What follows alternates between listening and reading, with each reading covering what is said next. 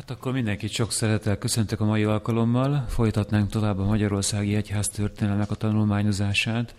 Mielőtt a mai alkalom tananyagát elkezdenénk, vagy a mai témánkat, csak biztonsági kérdésként kérdezném, hogy mindenki előtt ismert ugye a vizsgakérdéseknek a sora. Ez az interneten található fönt a főiskola honlapján. A segédanyagok között biztonság okáért mutatom meg, hogy így néz ki. Az első fél éves tananyagból összegyűjtöttem, vagy hát összeállítottam 44 kérdést, ami ilyen rövidebb jellegű kérdés, és van 8 darab eszélykérdés is. És ezekből a kérdésekből lesz összeállítva a vizsgaív, ami körülbelül 10 kérdés a rövidebb eszélykérdésekből is egy nagy eszélykérdés. Jó? Csak hogy mindenki számára biztos legyen, hogy miből kell készülni. Ezt sikerült megtalálni a főiskola honlapján, ezeket a kérdéseket, vagy ezt a kérdéssort. Jó? Ez biztosan fent van a főiskola honlapján, a segédanyagok között megtalálható. Csak azért mutatom, hogy könnyebben lehess, lehet e, így hát, ha akkor megtalálni. És a tananyagok is fent vannak, a mai óra anyaga az pedig a Magyar Egyház helyzete a vegyes házbeli királyok idején. Az elmúlt alkal- első két alkalom ugye Árpád-házi királyok időszakáról tanultunk, vagy beszéltünk. E, amit az órán elmondtam, annál többet sajnos nem tudok e, már most ismertetni, ami kimaradt, azt nyilván a jegyzetből e, kellene önállóan elsajátítani, ami szintén megtalálható a főiskola honlapján, a segédanyagok körében. A mai óranyaga így néz ki, nem egy hosszú, általában 6-7 oldal szokott lenni egy ilyen kis órai jegyzet. Akit a téma érdekel részletesebben, itt a jegyzetnek az alján, lábjegyzetben mindig megtalálhatók, hogy milyen jegyzeteket használtam, vagy könyveket. Ezekben a könyvekben lehet részletesebben a téma iránt olvasni, illetőleg a mai óranyaga esetleg még ebből a könyvből is utána olvasható. Ez inkább a köztörténetnek a köztörténetet tartalmazza, nem annyira kifejezetten egyház történet, de vannak benne egyház történeti jellegű részek is. Magyarország története 1301 és 1526 között Engel Pál Kristó Gyula és Kubinyi András a szerzője. A mai alkalommal lényegében négy király egyház történeti intézkedéseiről, vagy egyházi intézkedéseiről tanulnánk, vagy ismernénk meg. Ugye az Árpád-házi király kihalása után Károly Róbert az, aki majd Magyarországon királyi hatalomra jut, és utána első Lajos király, majd pedig Zsigmond és Mátyás király, a jelentősebb királyok. Ugye azért vegyes házbeli királyok, mert Károly Róbert és első Lajos Anzsú házbeli király, Zsigmond pedig luxemburgi dinasztia része, Mátyás pedig hát Hunyadi.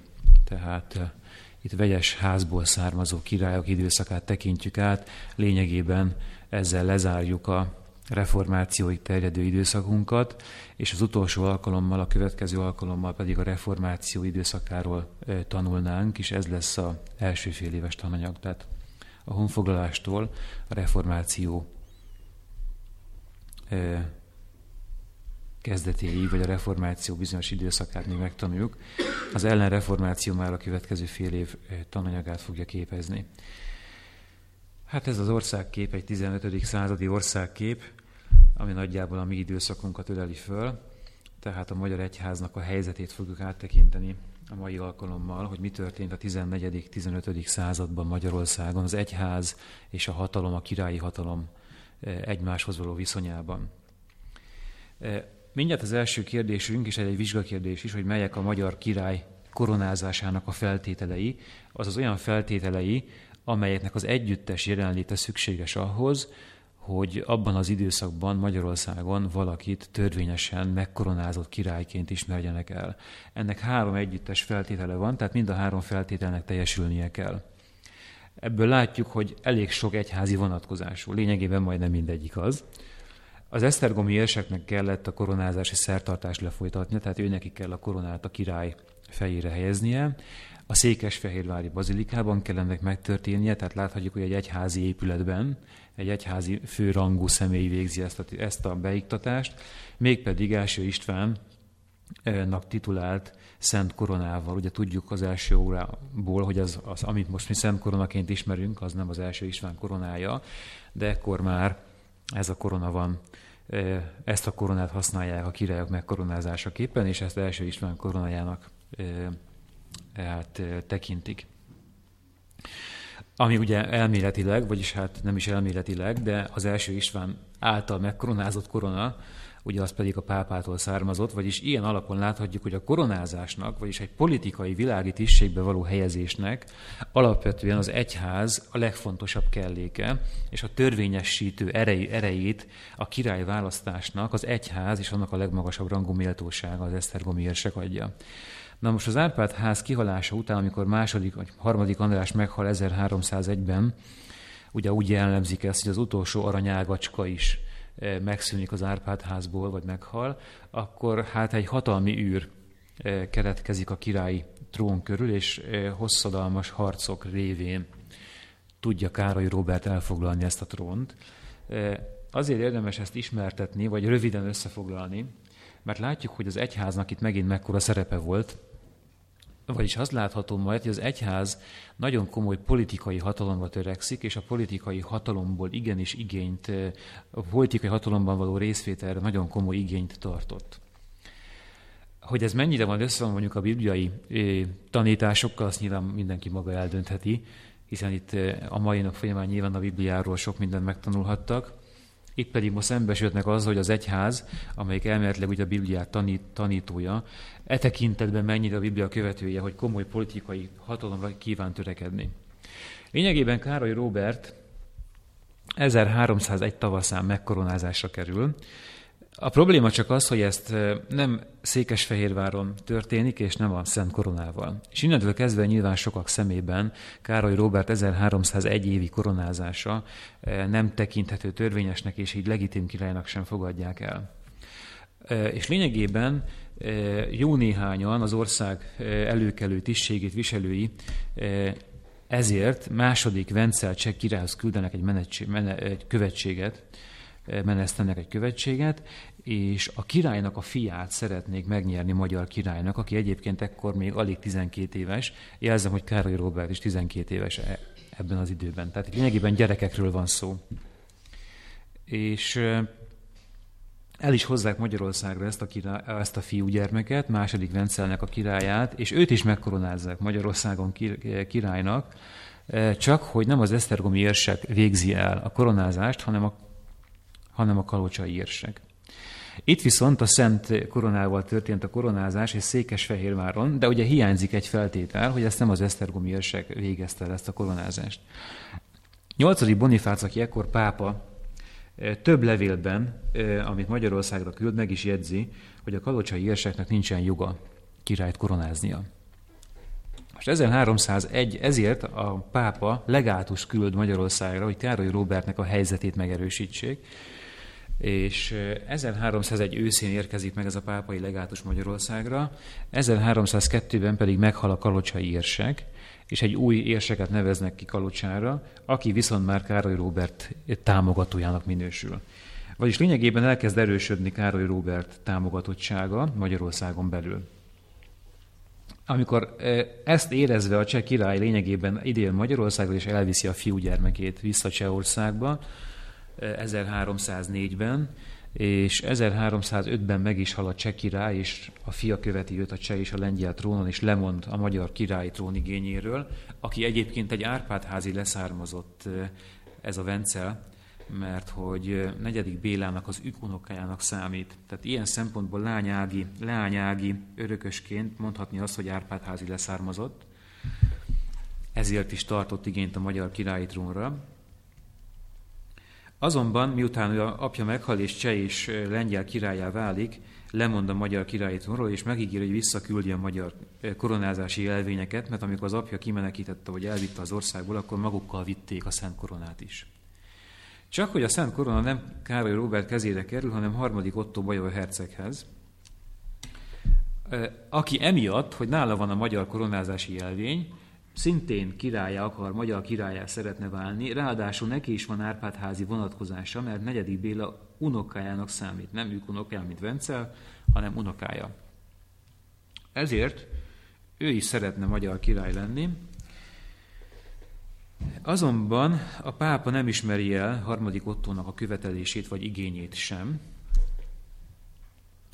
és ezért ezer, újabb legátust küld a pápa Magyarországra, és 1308-ban összehívnak egy országgyűlést, amely országgyűlésen lényegében a nagyurak vagy a tartomány urak elfogadják Károly Róbertet királyuknak, és kitűzik a koronázás időpontját 1309-re.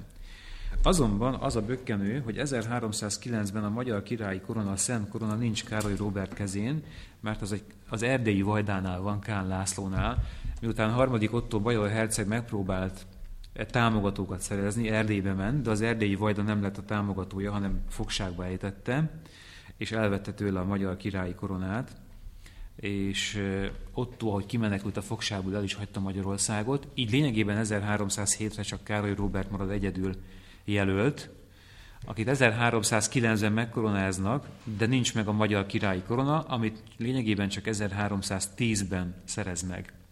De azzal, hogy 1309-ben maga a pápai legátus új koronázást ír elő, az a lényegében mindenki elismeri, hogy az 1301-es nem volt érvényes.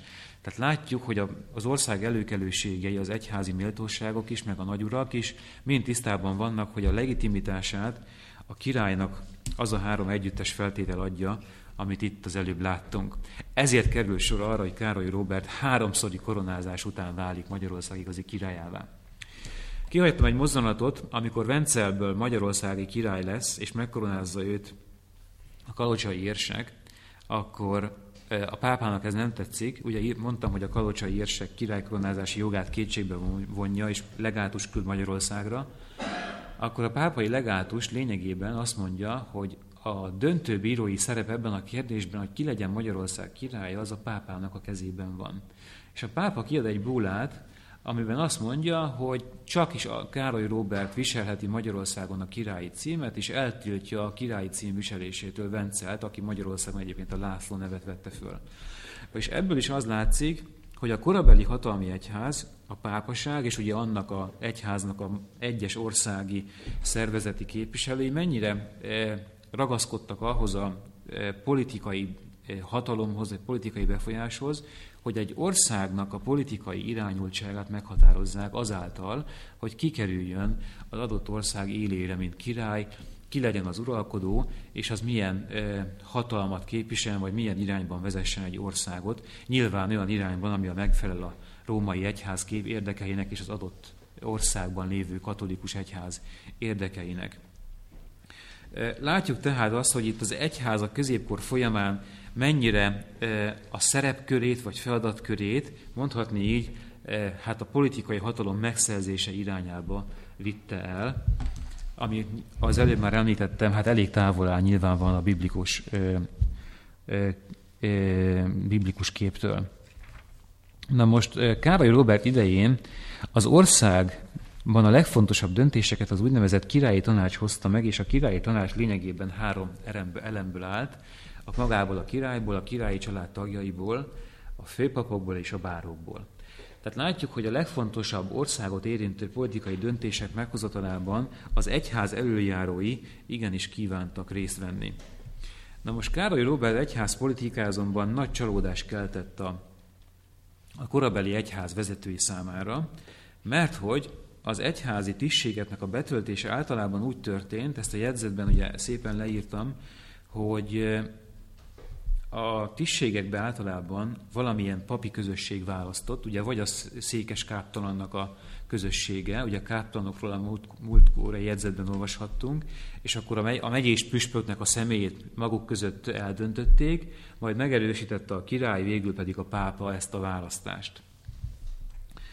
Azonban Károly Robert teljesen figyelmen kívül hagyja a papi testületeknek ezt a választójogosultságát, és nem tölti be a megüresedő egyházi javadalmakat. Tehát ha mondjuk egy püspöki tisztsége meghal a püspök valamelyik megye élén, akkor ezeket az egyházi tisztségeket nem tölti be, hanem az ottani egyháznak a javadalmait, tehát jövedelmeit a király a saját eh, kincstára számára hasznosítja és használja föl.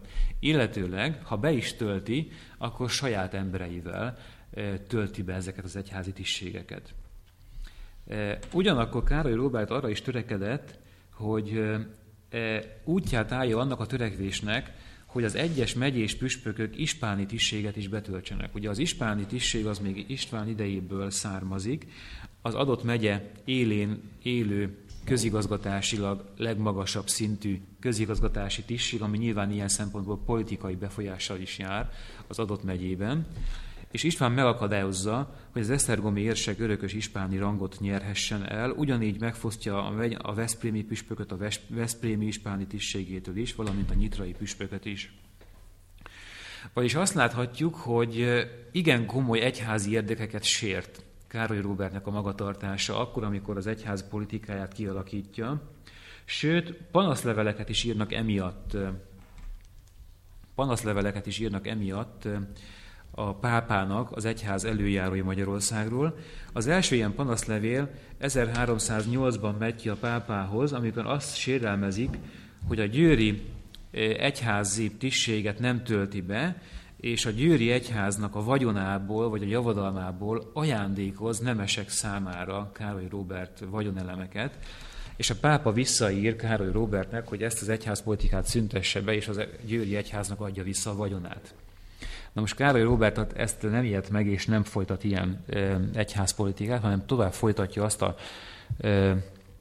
politikát, amit eddig kialakított, sőt, ugye Magyarországon, amikor összegyűjtik a tized jövedelmet az egyház számára, akkor annak a tizedét a pápának kellene kiutalni, mert ugye a pápa ugye ennek, a, mint az egész egyház feje igényt tart minden országban összegyűjtött tizednek a tizedére.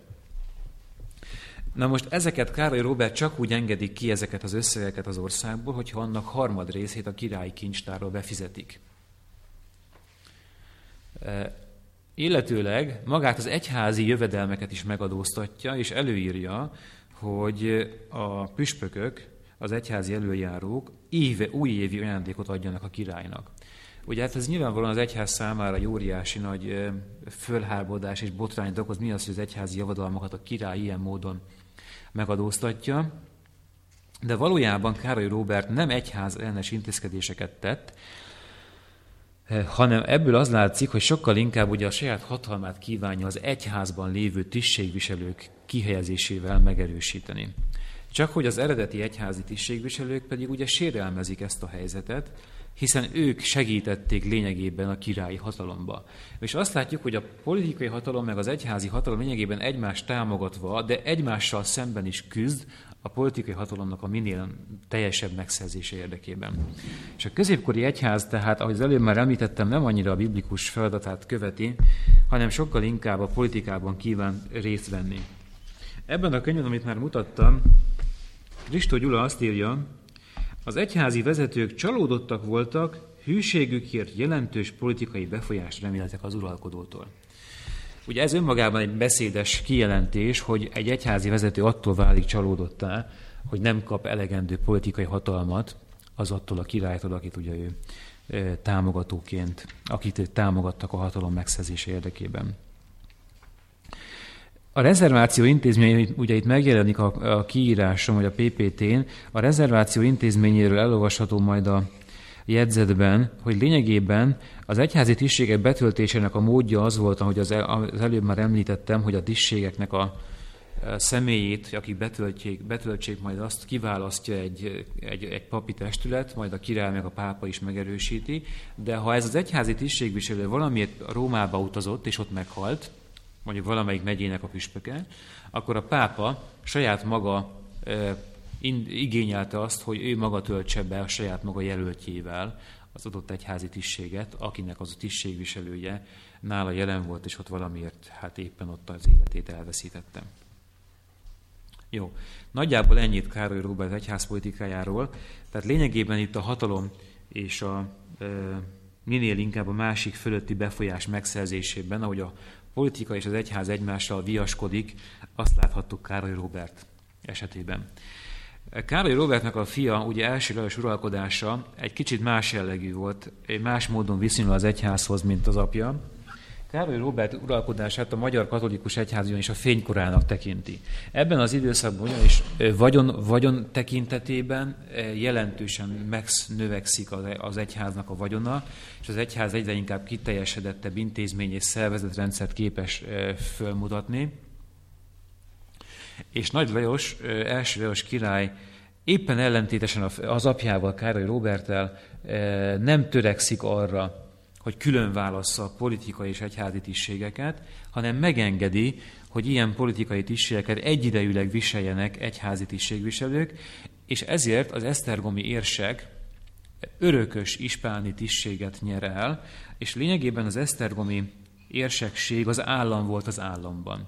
Ugye az állam fő tisztségviselői voltak ebben az időben a nádor, az országbíró, és ehhez képest Esztergom érseke saját nádorral rendelkezett, saját országbíróval és saját hadszervezettel, akik fölött szolgabíróként is az Esztergomi érsek járt el. Ugyanúgy a Veszprémi püspök visszanyerte a Veszprémi ispáni jogát is, és hát az egyházi tisztségeket, mint, a, mint mondjuk az Esztergomi érsekséget nem annyira a, a egyházi alkalmasság vagy rátermettség alapján nyerték el, hanem családi, rokonsági kötelékek alapján. Az esztergomi érseki tisztséget ebben az időben 58 éven keresztül egy család rokonsága birtokolta és töltötte be, 10 év kivételével. Na most a szerzetes rendek is Károly Róbe, Lajos időszakában egyre inkább megerősödnek. A következőket szeretném idézni mondjuk a domonkosok nem annyira, a domonkosoknak a kolostorok száma 35-ről 38-ra növekszik, de a Ferences kolostorok száma az 1300 évi 41-ről fél évszázad alatt 51-re, majd további másfél évszázad alatt 115-re növekszik. Tehát lényegében 1300-tól 1500-ig a Ferences kolostorok száma 41-ről 115-re növekszik, tehát lényegében meg, majdnem meg háromszorozódik. És ugyanakkor ezeknek a kolduló rendeknek a politikai szerepe is egyre inkább megnövekszik Lajos király idejében, mert hogy egyre inkább megjelennek úgynevezett az egyház, hivatalos egyház által eretneknek tartott mozgalmak, mint például a bogumilok és a valdensek Magyarországon is megjelennek, és az velük szemben folytatott küzdelemben főszerepet játszanak ezek a kolduló rendek, elsősorban a domonkosok.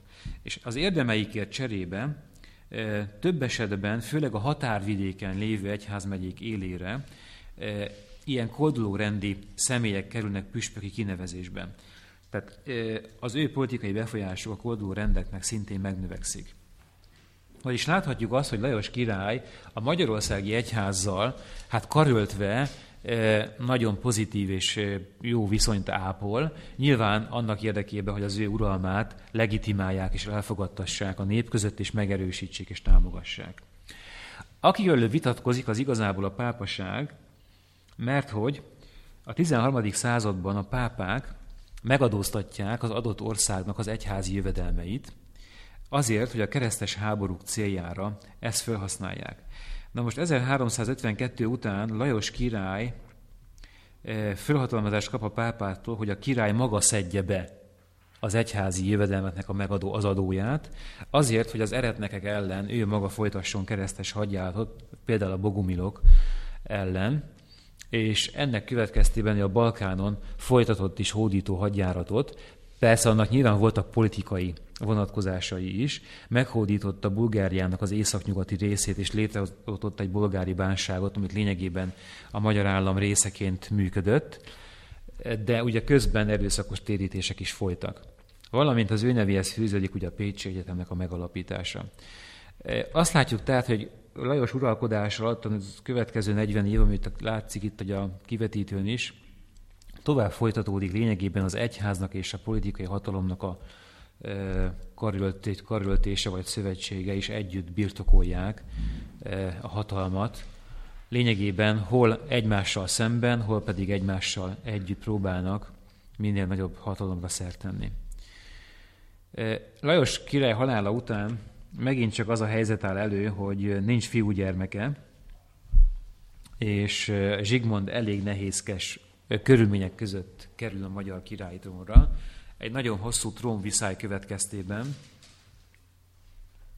fogja elnyerni a királyi trónt. Lényegében Lajos király, vagy Zsigmond király még Lajos király idejében eljegyzi Lajosnak a lányát Máriát.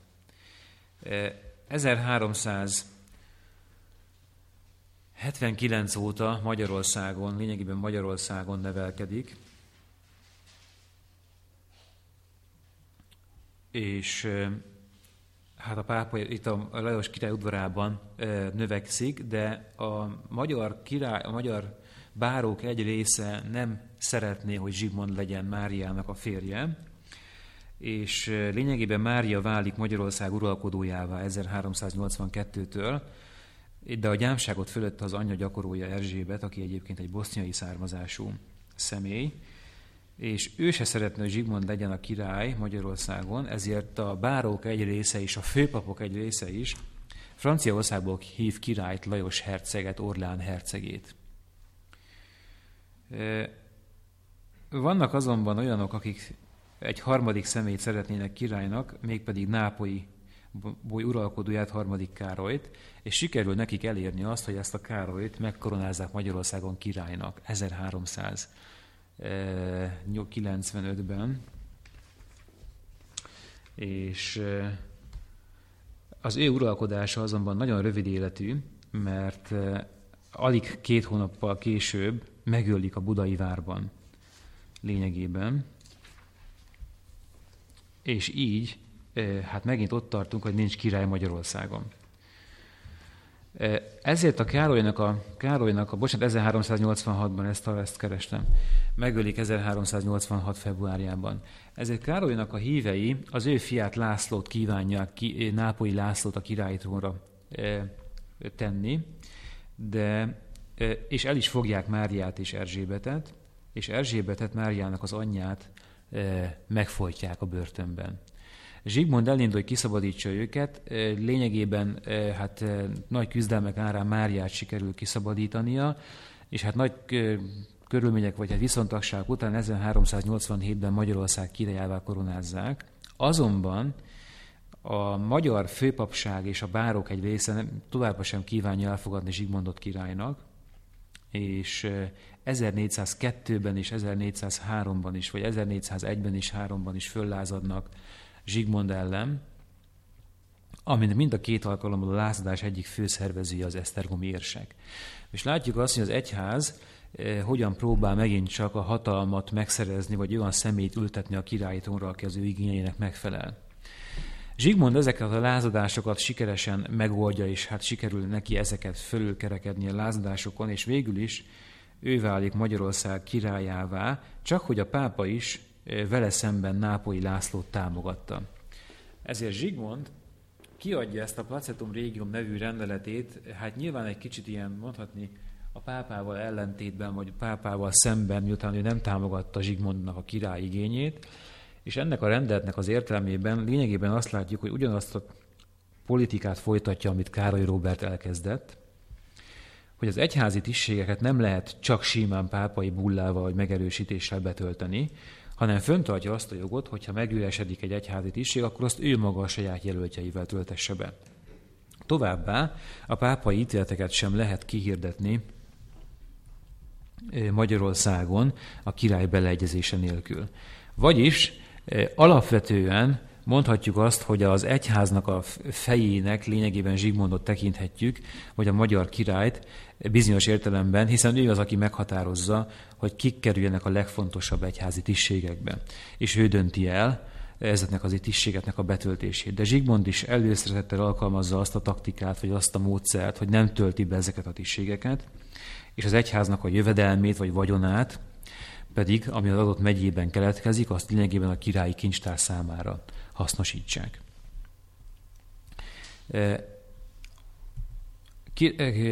Zsigmondnak a nagy, mondhatni egyetemes egyháztörténeti, egyetemes egyháztörténeti, igen? Jó, tehát a placetum régió lényegében három részből áll. Egyrésztől a pápai bullával nem lehet ugye betölteni egyházi tisztséget Magyarországon, tehát a pápai megerősítés nem elegendő, ehhez szükséges, van, szükséges a királynak a hozzájárulása is, illetőleg nyilván ebből következik, hogy az megüresedett egyházi tisztségeknek a betöltését a király magának, jogát a király magának tartja fönt, és megtiltja, hogy a pápai ítéletlevelek vagy döntések eh, királyi hozzájárulás nélkül Magyarországon kihirdetésre kerülnének. Ez 1404 Placetum Régium. Hát nyilván a pápának, vagy a pápai egyháznak, mint ö, ö, hatalomnak, egyházi hatalomnak a, a befolyását és a hatalmát korlátozza ez.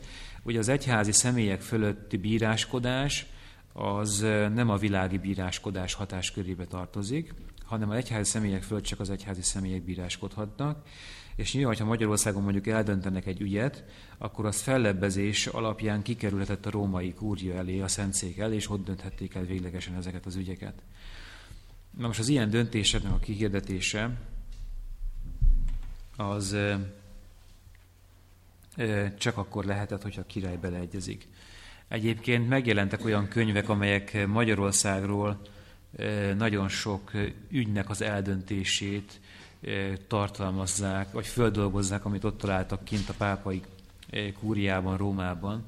Vannak már olyan magyarországi történelmi könyvek, amik ezeket az ottani kinti dokumentumokat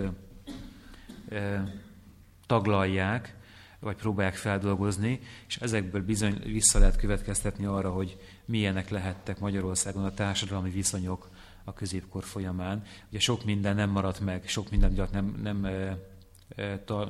maradt fönt, és sok minden iratot így, vagy hát mondhatni inkább társadalmi képet, vagy társadalmi rendszer, vagy berendezkedést próbálnak rekonstruálni a pápai kúriában megtalálható fennmaradt feljegyzések alapján. Sikerült leírni. Jó.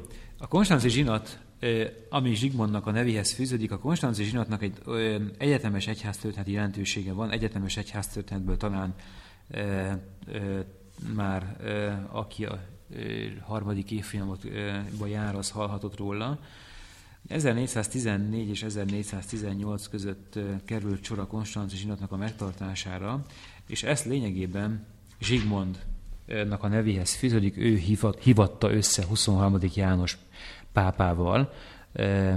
Miért kellett ezt a konstanci zsinatot összehívni? Azért kellett összehívni a konstanci zsinatot, mert a pápaság és maga a kereszténység óriási válságban volt, vagy válságba került a 15. század elejére, vagy a 14. század végére. Miért került válságba a nyugati kereszténység? Mert 1378-ban két pápát választottak. Az egyik a székhelyét Avignonba tette, a másik a székhelyét pedig Rómába. Tehát lényegében két pápa uralkodott, vagy igen, az a katolikus egyház élén, e- Európában 1378-tól kezdődően, és lényegében Európát is megosztotta ez. E, ezek olyan jelentőség ügyekként képzeljük el, mint most mondjuk például a migrációt, hogy megosztja Európa államfét, hogy hogyan kezeljék a migráns kérdést. Az, hogy Nyugat-Európában két pápa volt, szintén megosztotta az európai hatalmakat.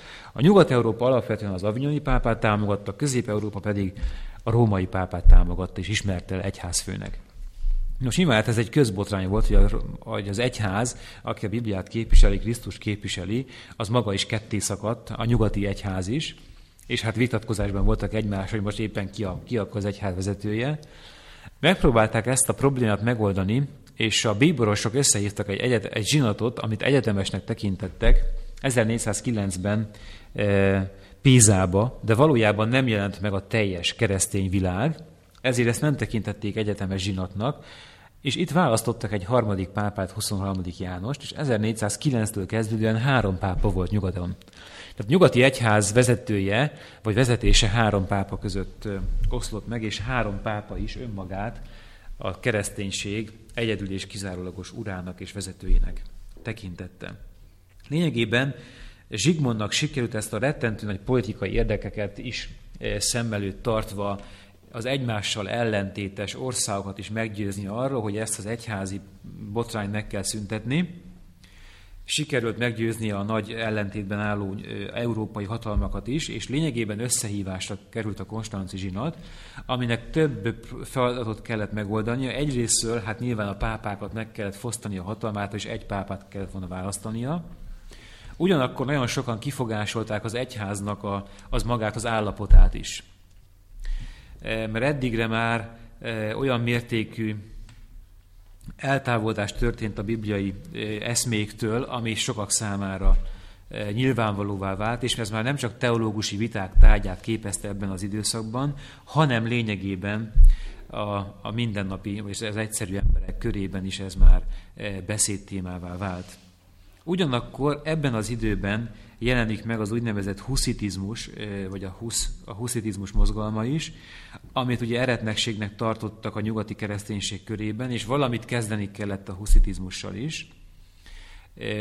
Ezeket a kérdéseket kellett megoldania a konstanci zsinatnak, amit Zsigmond összehívott, és hát akkor, hogy mi történt itt a konstanci zsinaton, és mi történik a huszitizmussal, azt akkor a szünet után folytatnánk, jó?